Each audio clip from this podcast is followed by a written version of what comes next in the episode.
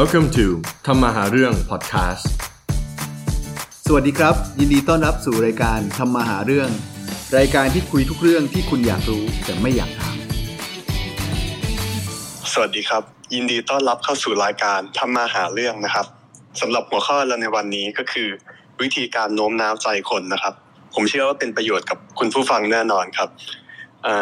พี่พี่ๆมีใครบ้างครับ อ่าผมซันครับ สวัสดีครับ ผมมาร์ทครับ สวัสดีครับพี่มาร์ทพี่ซันสวัสดีครันี้ผมอยากรู้ว่า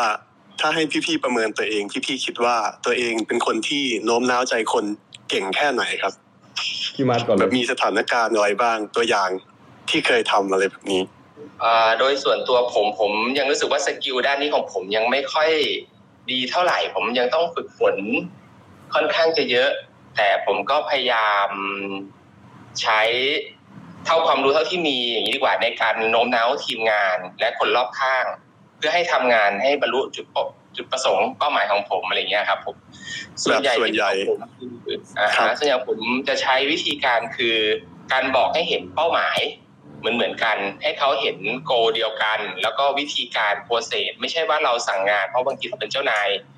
เราสั่งงานลูกน้องยังไง บางทีส่วนใหญ่ลูกน้องก็ทำแหละ แต่บางทีเขาทำแบบไม่เข้าใจอะว่าทำไปทำไมอะไรเงี้ย ผมก็จะใช้วิธีการอธิบายว่าเฮ้ยผมอธิบายผมถึงให้คุณทำผลที่ได้มันคืออะไร แล้วก็ถ้าเกิดคุณทำมันจะเป็นยังไงอะไรเงี้ยให้เขาเห็นร่วมไปกับเรา เห็นเป้าไปด้วยกันกับเรา เขาจะได้ทำแบบเข้าใจแล้วเต็มใจมากขึ้นอะไรเงี้ยครับ นี่คือเทคนิคของผม ครับ แล้วพี่ซันล่ะครับ จริงๆแล้วเดี๋ยวก่อนอื่นลงรายละเอียดเนาะอันนี้มันเป็น special episode นิดนึงเพราะว่าเราช่วงโควิดเนาะแล้วก็ผ่านซูม ก็ผู้ฟังที่ฟังอยู่อาจจะบอกว่าเฮ้ยทำไมพูดทับกันตอนนั้นตอนนี้เพราะว่าเอิ่มมันเป็นออนไลน์เนาะตอนนี้ ทุกคนก็ไม่ครับรู้ว่าเราไม่เห็นหน้ากันอ่าไม่เห็นหน้ากันเนาะครับเอิ่มยังกาจังหวะกันไม่ถูกอ่านิดนึงนิดนึงคราวนี้จริงๆแล้วเนี่ย ผมว่าพี่มาร์ทในมุมมองผมนะว่าพี่มาร์ทจริงๆแล้วต้องโน้มน้าวคนเก่งพอสมควรเพราะพี่มาร์ทเป็นเจ้าของธุรกิจมีลูกน้องเออพอสมควรมีธุรกิจที่ค่อนข้างใหญ่โตเนอะแล้วก็ประสบความสำเร็จเอ่อ ระดับหนึ่งนะครับก็เป็นไอดอลของน้องๆ ฉะนั้นแล้วคิดว่าพี่มาร์ทน่าจะโน้มน้าวคนเก่งพอสมควรเนาะแต่อาจจะการโน้มน้าวคนเนี่ยมันมันแบ่งเป็นหลายอย่าง บางทีก็บอกว่าเฮ้ยโน้มน้าวลูกน้องไหมใช่ไหมครับโน้มน้าวเพื่อนไหมมันจะมีเหมือนคนคนหนึ่งในกลุ่มเพื่อนอะที่รู้สึกว่าเฮ้ยเป็นเป็นผู้นำอะเฮ้ยจะกินอะไรดีอะมันสามารถชักจูงหรือดึงเราไปได้ หรือแม้แต่พวกที่แบบเฮ้ยไปเที่ยวไหนดี outing ที่ไหนแบบเนี้ยจะเป็นคนที่แบบ เหมือนเหมือนดึงเพื่อนๆไปได้อะฉะนั้นแล้วการโน้มน้าวคนอะก่อนอื่นเลยคือว่าจริงๆเป็นทักษะหรือ skill ที่ที่ที่โคตรปราบเซียนเลยนะ แล้วโน้มน้าวเนี่ยมันมันหลายเรื่องอะ่ะมันทั้งเรื่องครอบครัว เรื่องส่วนตัวเรื่องธุรกิจการงานอะไรประมาณเนี้ยของของของพี่หาข้อมูลมาแล้วก็จริงๆแล้วค่อนข้างสะท้อนกับกับตัวเองนะถ้าถ้าถ้ามุมมองตัวเองเนี่ยคือ ถ้าเป็นตอนเด็กๆเนี่ยคือเป็นคนที่ไม่มีความมั่นใจ แล้วก็เรียกว่าโน้มน้าวคนอื่นไม่น่าจะได้เลยแหละ แล้ว พอโตขึ้นมาเรื่อยๆ การไปอยู่เมืองนอก การไปอยู่ในสังคมต่างๆ เนี่ยมันมันเหมือนกับแบบโดนบีบบังคับให้เราจำเป็นที่จะต้องเข้าสู่สังคมที่มันพี่ไปอยู่เมืองนอกแต่เด็กเนาะแล้วก็คงต้องโน้มน้าวใช้พลังโน้มน้าวคนอื่นอะมากกว่าคนอื่นเพราะว่าเราเราแปลกเราหัวดำเราไม่เหมือนคนอื่น คือ ถ้าเราจะให้คนอื่นฟังเราหรือตามเราหรือเป็นเพื่อนกับเราเนี่ยเราต้องพยายามมากกว่าคนอื่น มันก็เลยเป็นการ build skill เข้ามา คราวนี้มันมันแบ่งเป็นคหรับกอย่างที่หาข้อมูลมานะครับเอ่อซึ่งเดี๋ยวพูดถึงอย่างแรกก็คือเรื่องความมั่นใจ ถ้าเราจะโน้มน้าวใครได้เนี่ยไม่ว่าข้อมูลเป็นยังไงหรืออะไรยังไงเนี่ยความมั่นใจมาก่อนเลย อันนี้พี่ว่าสำคัญสุด คิดว่าไงมีนคิดว่าเห็นด้วยไหมผมว่าเวลาเรามั่นใจคนที่จะโดนเราโน้มน้าวอะ เขาจะรู้สึกว่าเราหน้าทำตาม เราไม่ได้มาหลอกให้เขาทำอะไรไม่ดีเออแบบนี้ ผมว่านะครับ ใช่ คือเห็นด้วยครับมันมีคนสองคนสิ่งอย่างเช่นแบบเอ่อ Mister A กับ Mister B เนี่ยสองคนเนี่ยเอ่อ Mister B เนี่ยหรือหรือคุณ B เนี่ยอาจจะมีข้อมูลที่ที่จริงถูกต้องทุกอย่างเลยนะ แต่ว่าเป็นคนที่ไม่มีความมั่นใจในตัวเอง กับ Mister A เนี่ยข้อมูลอาจจะผิดพลาด แต่ Mister A เนี่ยเป็นคนที่มีความมั่นใจเวลาพูดเนี่ยฉะฉาน คือคล้ายๆกับสิ่งที่เขาพูดเนี่ยเขาเชื่อมั่นมันมากเนี่ย มันจะทำให้คนเนี่ยเชื่อ Mister A มากกว่า Mister B อันนี้เห็นด้วยไหมพี่มาร์ทอันนี้เห็นด้วยมากเลยครับ อันนี้ใช่มากๆเลย พี่มีตัวอย่างไหมในการทำงาน อืมมีตัวอย่างไหมอ่านึกถึงการ present งานมากกว่าอ่าเวลาเรา present งานเนี่ย ถึงบางคนข้อมูลไม่แน่น แต่เขาท่าทางเขามั่นใจอะ มันจะดูน่าเชื่อถือกว่าคนที่ข้อมูลจริงแน่น ๆ แต่ว่าท่าทางแบบ พูดติดติดขัดขัดๆอะไรอย่างเงี้ยจริงไอ้นี่เราเวลาเรา present งานในห้องเรียนหรือว่าอะไรเงี้ยเราจะสังเกตเห็นแล้วเราจะรู้สึกเลยว่าเอ้ยทำไมข้อมูลคนนี้พูดถึงทั้งๆที่ข้อมูลมันไม่ถูกนะเราก็รู้ว่ามันไม่ถูกอ่าทำไมมันน่าฟังกว่าอ่าอะไรอย่างเงี้ยอ่าใช่ ซึ่งอืมอันนี้จะดึงไปถึงข้อ 2 ที่ผมหาหาข้อมูลมาก็คือเอ่อ logical argument หรือว่ามีข้อมูลหรือการถกเถียงที่ base จากเหตุและผลและความจริง คือ 1 เรามั่นใจแล้ว 2 ถ้าเรามีข้อมูลที่แน่น เรามีความรู้เกี่ยวกับสิ่งที่เราพูดเนี่ย มันจะง่ายอืมที่เราสามารถโน้มน้าวใครได้ คิดว่าไงอ่าบ้างฮะอืมก็ก็จริงนะครับผมว่า คือส่วนมากเนี่ย ความมั่นใจมันจะมาจากถ้าเรามีข้อมูลทางด้านใด หรือเราเก่งทางด้านไหนใช่ไหมอย่างเช่นผมถามพี่มาร์ทเฮ้ยพี่มาร์ทเล่าให้ฟังเรื่องบรรจุภัณฑ์หน่อยดิอ่าพี่มาร์ทก็จะใส่เลยใช่ไหมพี่ อ่าใช่ใช่เพราะว่าผม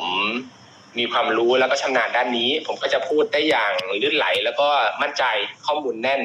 ถูกหรือเปล่าไม่รู้แต่ซันอาจจะเคลิ้มเคลิมๆไปแล้ว ใช่ใช่เพราะว่าผมก็จะรู้สึกว่า เออเออนะเพราะเพราะว่าพี่มั่นใจในสิ่งที่พี่พูดเนาะเออมันมันมันก็เลยทำทำให้แบบโน้มน้าวผมได้ง่ายขึ้นประมาณคนั้รันบใช่ใช่ครับคราวนี้มาข้อสามข้อสามเนี่ยเป็นอีกข้อหนึ่งที่น่าสนใจมากคือว่ามันต้องมีประโยชน์กับ ทั้งผู้ฟังแล้วก็ผู้พูดคือมีประโยชน์กับทั้งสองฝั่งอะ มันก็จะหมายถึงสิ่งที่เราพยายามให้เขาทำถูเลยกครับต้องถูกต้องคือคือพูดง่ายๆว่า ถ้าเราจะดึงดูดใครบางคนอย่างเช่น พี่จะโน้มน้าวมีนให้ออกไปเที่ยวคืนนี้ อ่า สมมุติออกไปเที่ยวคืนนี้เนาะแล้วอืมออกไปเที่ยวพี่บอกเฮ้ยคืนนี้จะดื่มหนักมากเลย ไปเที่ยวที่เนี่ย แต่มีนจริงๆแล้วไม่ใช่เป็นคนชอบดื่ม อะอืม ฉะนั้นการที่พี่จะโน้มน้าวคอนฟ idence ขนาดไหน หรือมีข้อมูลแน่นขนาดไหนว่าที่เที่ยวนี้เจ๋งมากเลยเครื่องดื่มค็อกเทลเยอะ แต่มีนไม่ได้ชอบอะแต่จริง ๆ แล้วมีนชอบคล้าย ๆ กับแบบชอบการไปทำอาหารมากกว่าครับนึกออกไหม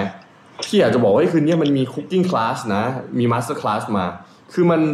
มัน benefit มีนมากกว่า ฉะนั้นการโน้มน้าวจิตใจมีนให้ให้ไปทำสิ่งเนี้ย มันก็จะใกล้ที่จะไปถึง goal มากกว่า ฉะนั้นแล้วมันต้องอืม benefit หรือครับหรือหรือหรือมีอะไรที่มันจะ benefit ภาษาไทยอะไรคืออะไรนะเออเหมือนกับแบบเอ่อมีมีประโยชน์ อ่าใช่ กับคนที่เราพยายามที่จะโน้มน้าว ใช่ไหมครับ ครับคิดว่าไงยอดพี่มาร์คเทคนิคจะได้จำไว้ผมได้จำไปใช้บ้าง คือคือคือเราจะดึงดูดใครอย่างพี่มาร์ทเมื่อกี้พูดพูดถูกเลยนะ เรื่องลูกน้องอย่างเงี้ย แน่นอน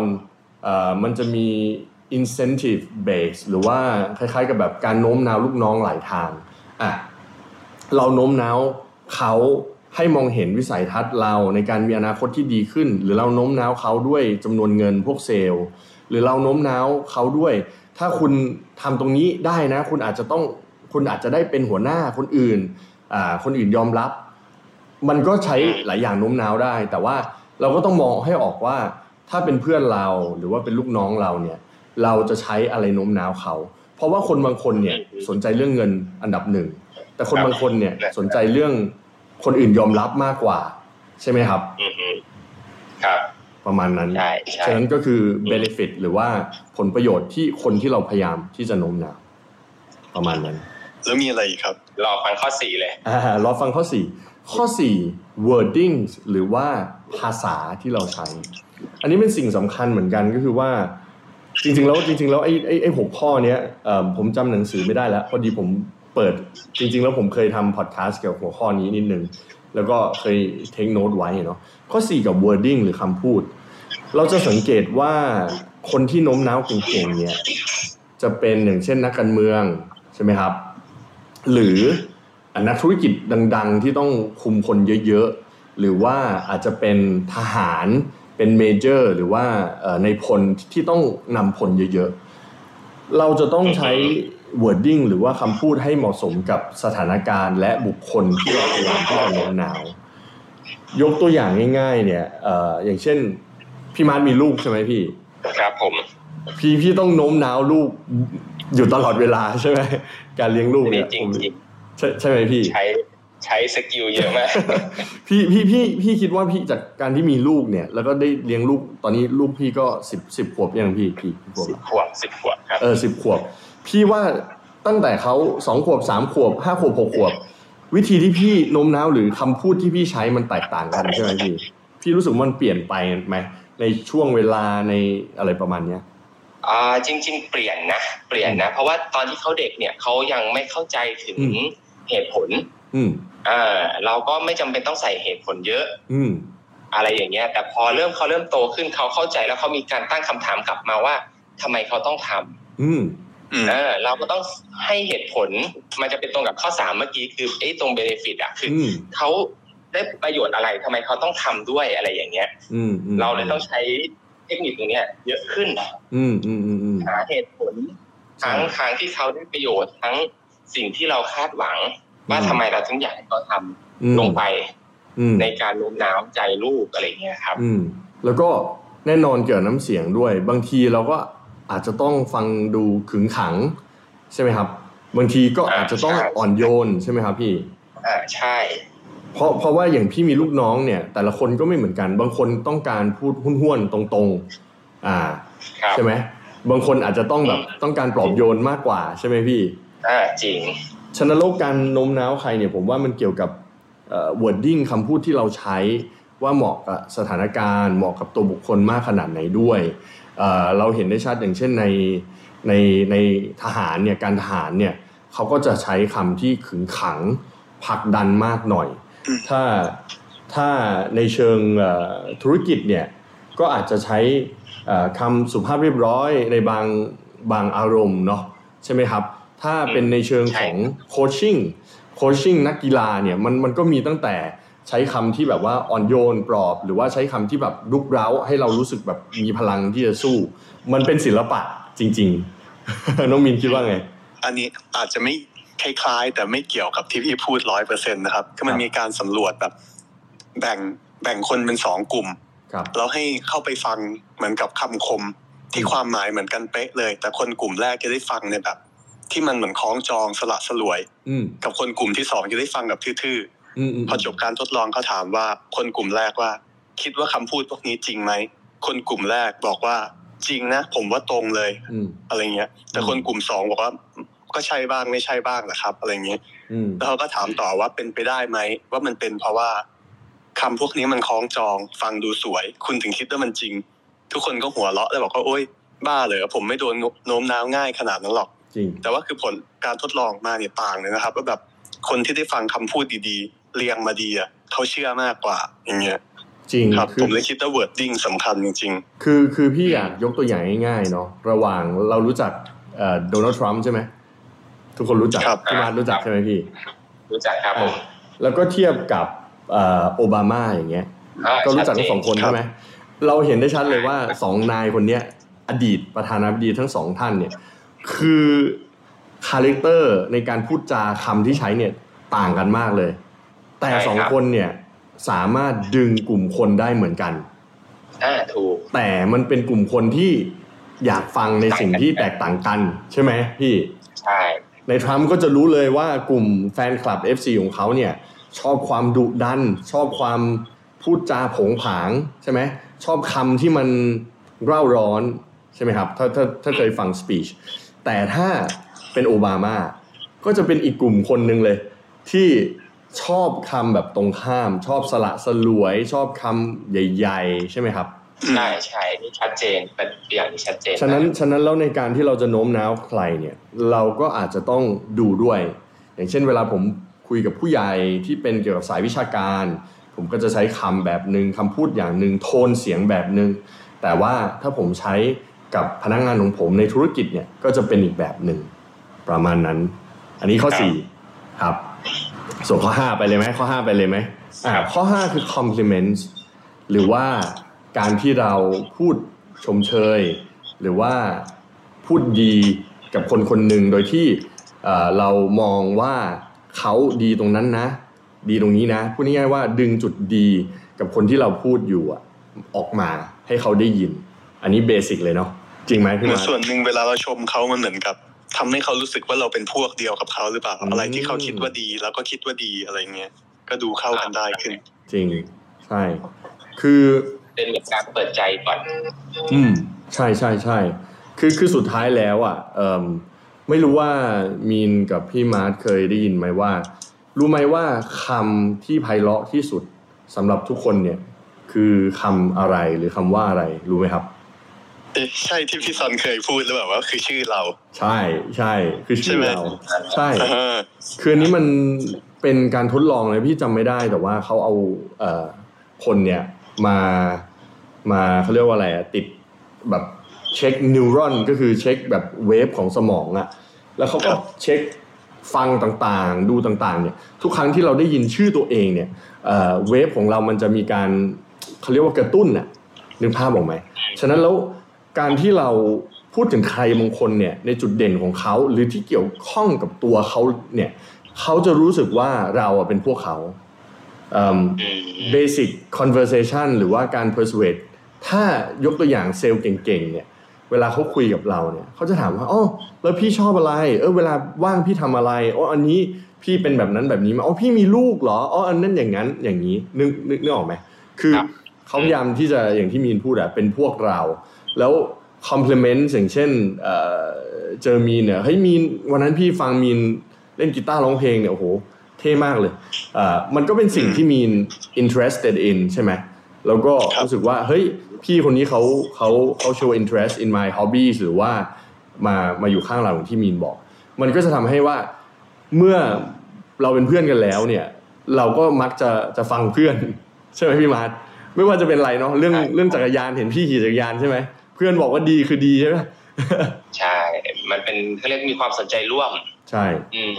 งั้นเดี๋ยวเราไปข้อ 6 ข้อสุดท้ายกันเลยแล้วกัน ข้อ 6 เนี่ย ข้อสุดท้ายก็คือ patience หรือว่าความอดทน คล้าย ๆ กับแบบเวลาเราคุยกับใครอะหรือเวลาที่เราจะโน้มน้าวใครเนี่ย เราต้องมีความใจเย็นแล้วก็อดทน เพราะบางทีแน่นอนโน้มน้าวใครมันก็ไม่ได้ยากแต่พูดผิดโน้มน้าวใครเนี่ยมันก็ไม่ได้ง่ายเนาะ ฉะนั้นแล้วเราก็ไม่ควรที่จะแบบใจร้อนแบบอยากให้เขาเห็นด้วยกับเรา หรือเห็นตรงกับเราใช่คิดว่ายังไงมีมีตรงผมตรงข้ออื่นนี้อยากแอดไหมผมว่าส่วนใหญ่ก็ดูเหมือนจะเป็นสิ่งที่ใช้ได้จริงนะครับ ผมขอเสริมสิ่งที่ไม่อยู่ในหกข้อนี้แล้วกันครับ ได้ครับ มันจะมีข้อแบบ เวลาเราพูดเนี่ย บางทีสิ่งที่เราพูดก็ถูก แต่ถ้าเราพูดแบบยืดยาวเกิน ความสามารถในการโน้มน้าวเราก็จะลดลงนะครับอืม เหมือนเขาบอกเลยว่าสมมุติเราจะให้คนคนนี้ทำอะไรบางอย่าง แล้วมันมีข้อดีเป็นสิบเลยอืมให้เราพูดข้อดีไปแค่สามข้อพอ อืมอืมเช่นแบบเลือกข้อดีที่สุดสามข้อ เพราะว่ามันเหมือนกับย่อยง่ายอะครับ เขาจะเก็บไปคิดที่บ้าน แล้วเขาจะท่องว่า ถ้าเราทำจะมีข้อดีหนึ่งสองสามอาจจะน่าทำนะ แต่ถ้าเขาไล่ได้ไม่หมด เพราะมันเยอะ สมองเขาจะบอกว่าเอ๊ะ มันน่าทำจริงไหมอะไรแบบเนี้ยครับอืมเหมือนเป็นเทคนิคมากกว่า ใช่กับอีกอย่างหนึ่งคือ ผมได้ยินมาว่าพูดไปให้เจาะจงเลย สมมติผมจะรับบริจาคใช่ไหมครับ แล้วผมพูดว่า ขอเงินพี่ซันกับพี่มาร์ทหนะครับ เท่าไหร่ก็ได้ อาจจะไม่ค่อย work แต่ถ้าผมพูดไปเลยว่าเท่าไหร่ก็บอกว่ามันจะได้ผลกว่า อันนี้อืมพี่พี่ซันว่าจริงไหมครับแบบอะไรแบบเนี้ยพี่ว่าพี่ว่าจริงนะเอ่อหนึ่งก็คือเรื่องของความกระชับ อย่างฟังเด็กนักศึกษาเนี่ย present บ่อยมาก แล้วหลังๆก็ attention หรือว่าแบบการที่เราจะแบบเจาะจงหรือฟังใครสักคนเนี่ยมันมันมันสั้นมากเดี๋ยวนี้มันยุคดิจิตอลเนาะอืมทุกอย่างมันสั้นหมด ยิ่งยิ่งเขาพูดเยอะเราก็ยิ่งรู้สึกแบบเฮ้ยลืมไปในสิ่งที่เขาพูดฉะนั้นกระชับใช่สองก็คือว่า การที่เราจะดึงดูดใครหรือว่า persuade ถ้ามันตรงเป้าเนี่ย คนที่ฟังอะมันเห็นมันเห็นภาพง่ายกว่าพอเห็นภาพง่ายปุ๊บ มันก็จะง่ายกว่าสำหรับเขาที่จะตัดสินใจ อันนี้มุมมองพี่เห็นด้วยกับมีนอืมพี่มาร์ทว่าไงเห็นคด้รัวยบครับไอ้ตรงนี้เห็นด้วยแล้วก็จริง ๆ มันเป็นการเลือก เราต้องดูคนฟังก่อน ถ้าเป็นอย่างมุมของผมอะคือ เราต้องดูคนฟังว่าคนฟังเขาเป็นคนประเภทไหนเขาต้องการข้อมูลเยอะๆ หรือเขาต้องการข้อมูลน้อยๆ ต้องการภาพอะไรอย่างเงี้ยเหมือนเราต้องอ่านเขานิดนึง แล้วเราจะได้สื่อลงไปว่าเขา เอาข้อมูลประเภทไหนสื่อให้เขาไปเนี่ยครับ ข้อมูลสิบอย่างบางทีบางคนที่เป็นคนที่เขาชอบข้อมูลเยอะๆเราอาจจะจำเป็นต้องให้ข้อมูลเขาทั้งหมด เพื่อเขาจะได้ไปตัดสินใจได้ อืมก็บางครั้งก็จำเป็นเหมือนกันครับงั้นก็ก็อยู่ที่คนที่เราพูดด้วยจริง ๆ พอดีอันนี้แหล่งข้อมูลผมมาจากเขาสอนเรื่องการโน้มน้าวใจเพื่อการขายโดยเฉพาะนะครับอืมใช่แล้วเขาบอกว่าแบบสมัยเนี้ย ลูกค้าก็หาข้อมูลในอินเทอร์เน็ตได้แล้วอืมเราอาจจะไม่ต้องพูดเยอะอะไรเงี้ยแต่จริง ๆ ถ้าลูกค้าไม่มีข้อมูลก็อาจจะเป็นแบบพี่มาร์ทแหละครับว่า เราก็ต้องบอกเขาเองแบบเข้าใจใช่แต่บางทีการใส่ข้อมูลไปสิบข้อนี้เราเขาจำไม่หมดหรอกอืมจริงเออให้แล้วพี่มาร์ทเด็กๆมีเทคนิคอะไรไหมครับ ที่แบบยังไม่มีคนพูด เออจริง ๆ เอาเป็นว่าไม่มีเทคนิคใหม่ ๆ แต่ที่พูดมาเนี่ย ผมก็จะเอาไปใช้มากกว่าอ๋อเพราะว่า ที่ผมว่าผมต้องไปศึกษาพวกนี้เพิ่มเติมเพราะว่าผมยังรู้สึกว่าตัวเองยังโน้มน้าวไม่ดีไม่ดีพอ ยังต้องเรียนรู้อีกเยอะครับครับนั่นแหละจะได้มีเทคนิคเอาไปใช้ในการโน้มน้าวทีมงานและคนรอบตัว แต่แต่สุดท้ายครับพี่ครับพี่มันครับไม่ไม่คนที่ยิ่งใกล้ตัวยิ่งโน้มน้าวยากอย่างเช่นภรรยาอะไรเงี้ย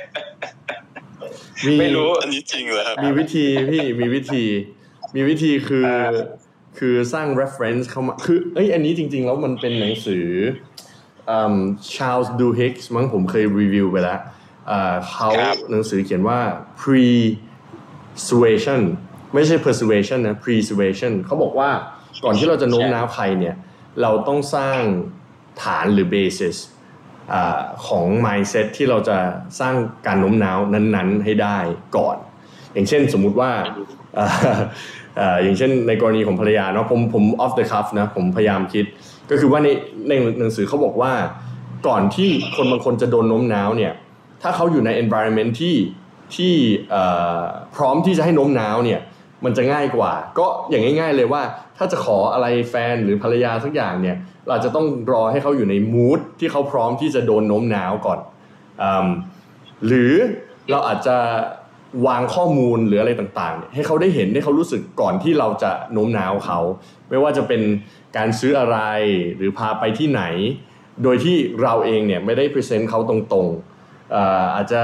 เที่ยวที่นี่ดี เราอาจจะเกริ่นบอกเพื่อนว่าเฮ้ยลอง mention ที่นี่ดิใน conversation ว่า หรือหาคนที่เขาเคยทำมาก่อน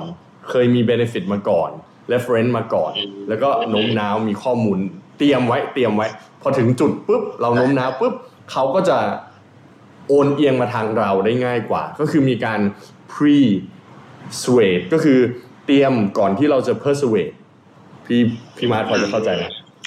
อ่าๆเข้าใจเข้าใจอ่าเทคนิคนี้ดีเออจะได้จำไปใช้ฟังดูเหมือนเอาไว้ใช้กับงานใหญ่หรืออะไรที่แบบสำคัญมากๆเลยนะจริงๆแบอันบนี้จะโน้มน้าวหรือยังต้องเตรียมอ่าอันนี้ไว้ก่อนอันนี้ตัวอย่างง่ายๆเลย คือพี่ทำธุรธุรกิจกับเพื่อนคนจีน แล้วเอ่อเมื่อประมาณ 7-8 ปีที่แล้วที่ที่ที่เริ่มไปทำธุรกิจแรกๆกับกับคนจีนเนี่ยเราจะทราบว่าเราจะออกไปทานข้าวและดื่มเหมาถ่ายกัน โดยที่ยังไม่พูดคุยถึงธุรกิจเลย อันนี้ก็เป็นอีกวิธีหนึ่งนึกออกไหมในการสร้าง environment ในการที่จะเตรียมการที่จะพูดเรื่องใหญ่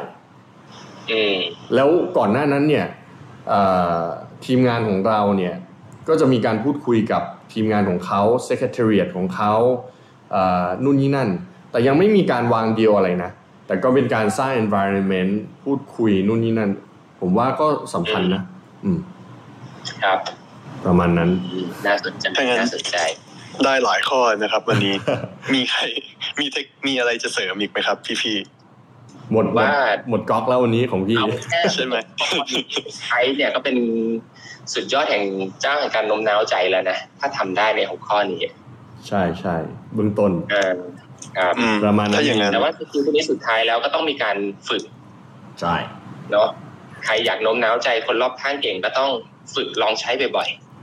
เห็นเขาบอกว่าไอ้เรามีกี่ข้อก็ตาม ให้มองมันเป็นเครื่องมือนะครับแบบไม่ใช่ใช้ทั้งหมดไปเลยกับคนเดียวในตอนนี้อืมบางทีถ้าเราเลือกผิดว่าหกข้อนี้จะใช้อันไหน ตามด้วยอันไหน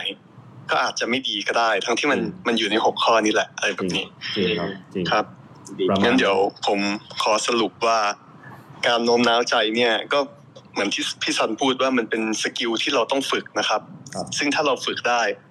เราควรจะใช้ให้พอดี ถ้าเราไม่ใช้เลยชีวิตเราอาจจะยากเกินจำเป็นด้วย แต่เราใช้เยอะไปเราอาจจะกลายเป็นคนเหมือนฉวยโอกาสอะไรแบบนี้ ไม่ควรเป็นแบบนั้นนะครับอืมจริงจริงเพราะฉะนั้นก็สำหรับวันนี้ ถ้าเพื่อนๆคิดว่าวิธีที่เราให้ไปเป็นวิธีที่ดีก็ลองไปใช้ดูได้นะครับ แล้วได้ผลไม่ได้ผลก็มาคอมเมนต์กับพวกเราได้ครับสำหรับวันนี้พวกเราก็ขอลาไปก่อนนะครับ ขอบคุณที่ฟังครับ สวัสดีครับ สวัสดีสวัสดีครับ